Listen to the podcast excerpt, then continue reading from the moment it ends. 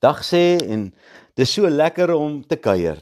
Dis so lekker om gedagtes te kan wissel en te sê kom ons maak ons stem, kom ons laat ons stem praat in geloof in dit wat goed is, in dit wat mooi is. Want hoe meer ons daaroor dink, hoe meer ons daaroor praat, hoe meer word dit alwaar ons ons liggaam aan na aantrek, waar ons ons lewe na aantrek. Want om soos 'n meester te lewe in hierdie wêreld van duisternis is heerlik. Jesus Christus gesê sodat elkeen wat in my glo kan heers oor die dinge van hierdie wêreld. So as ons in in hom glo, dan is die krag van Christus wat in ons werk so sterk dat ons die duisternis kan verjaag. Nou ja, julle ken dit almal. As jy in 'n donker vertrek ingaan en jy sit die lig aan, dan is die duisternis weg.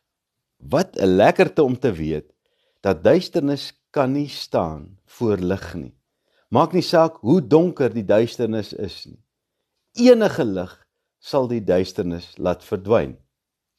Nou, ons het gesels oor wat dit is vorige gesprek wat ons gehad het oor wat dit is om as 'n span saam te werk.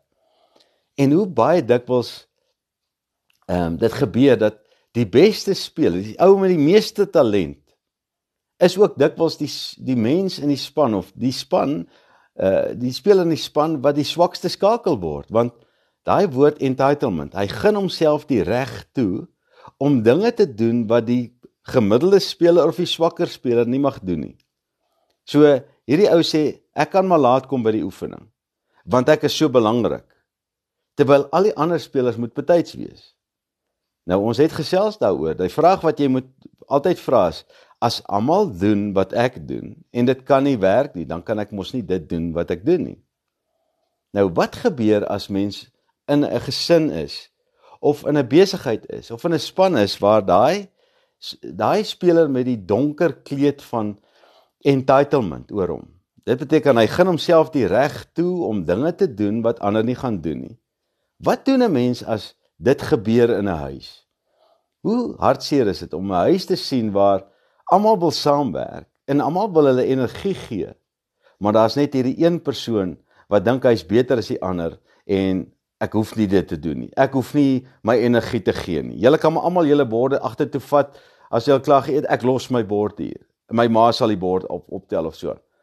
Nou dit gebeur so baie, ook in besighede waar almal wil saamwerk, almal wil saamtrek aan dieselfde kant, maar daar's hierdie een persoon wat net harde kop vasbyt en sê ek gaan nie my energie gee nie. Ek gaan nie vriendelik wees met julle nie. Ek wil nie ek gaan nie daar hierdie ding doen nie.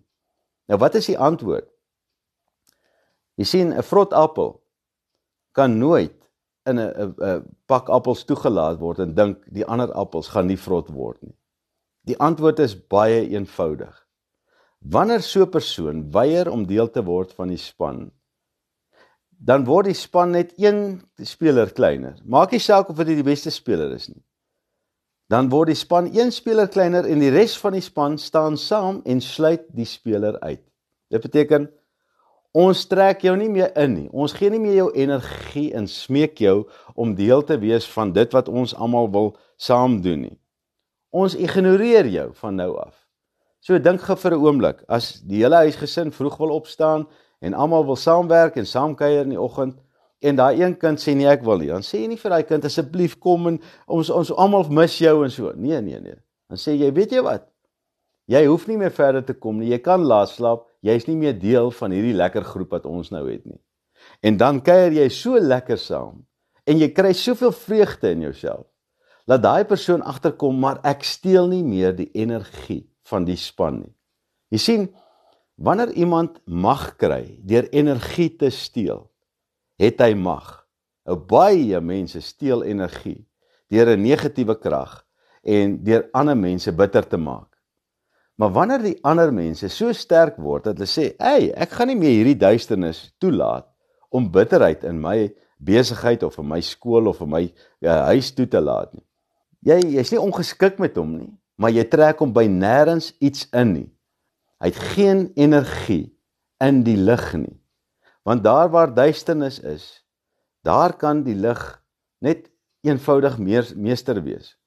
Maar wanneer die lig daar in die duister kamer kom, verdwyn die duisternis. En dis wat ons moet doen in hierdie lewe om so sterk te staan deur ons vreugde dat die duisternis geen krag het nie. So moenie krag gee aan duisternis nie.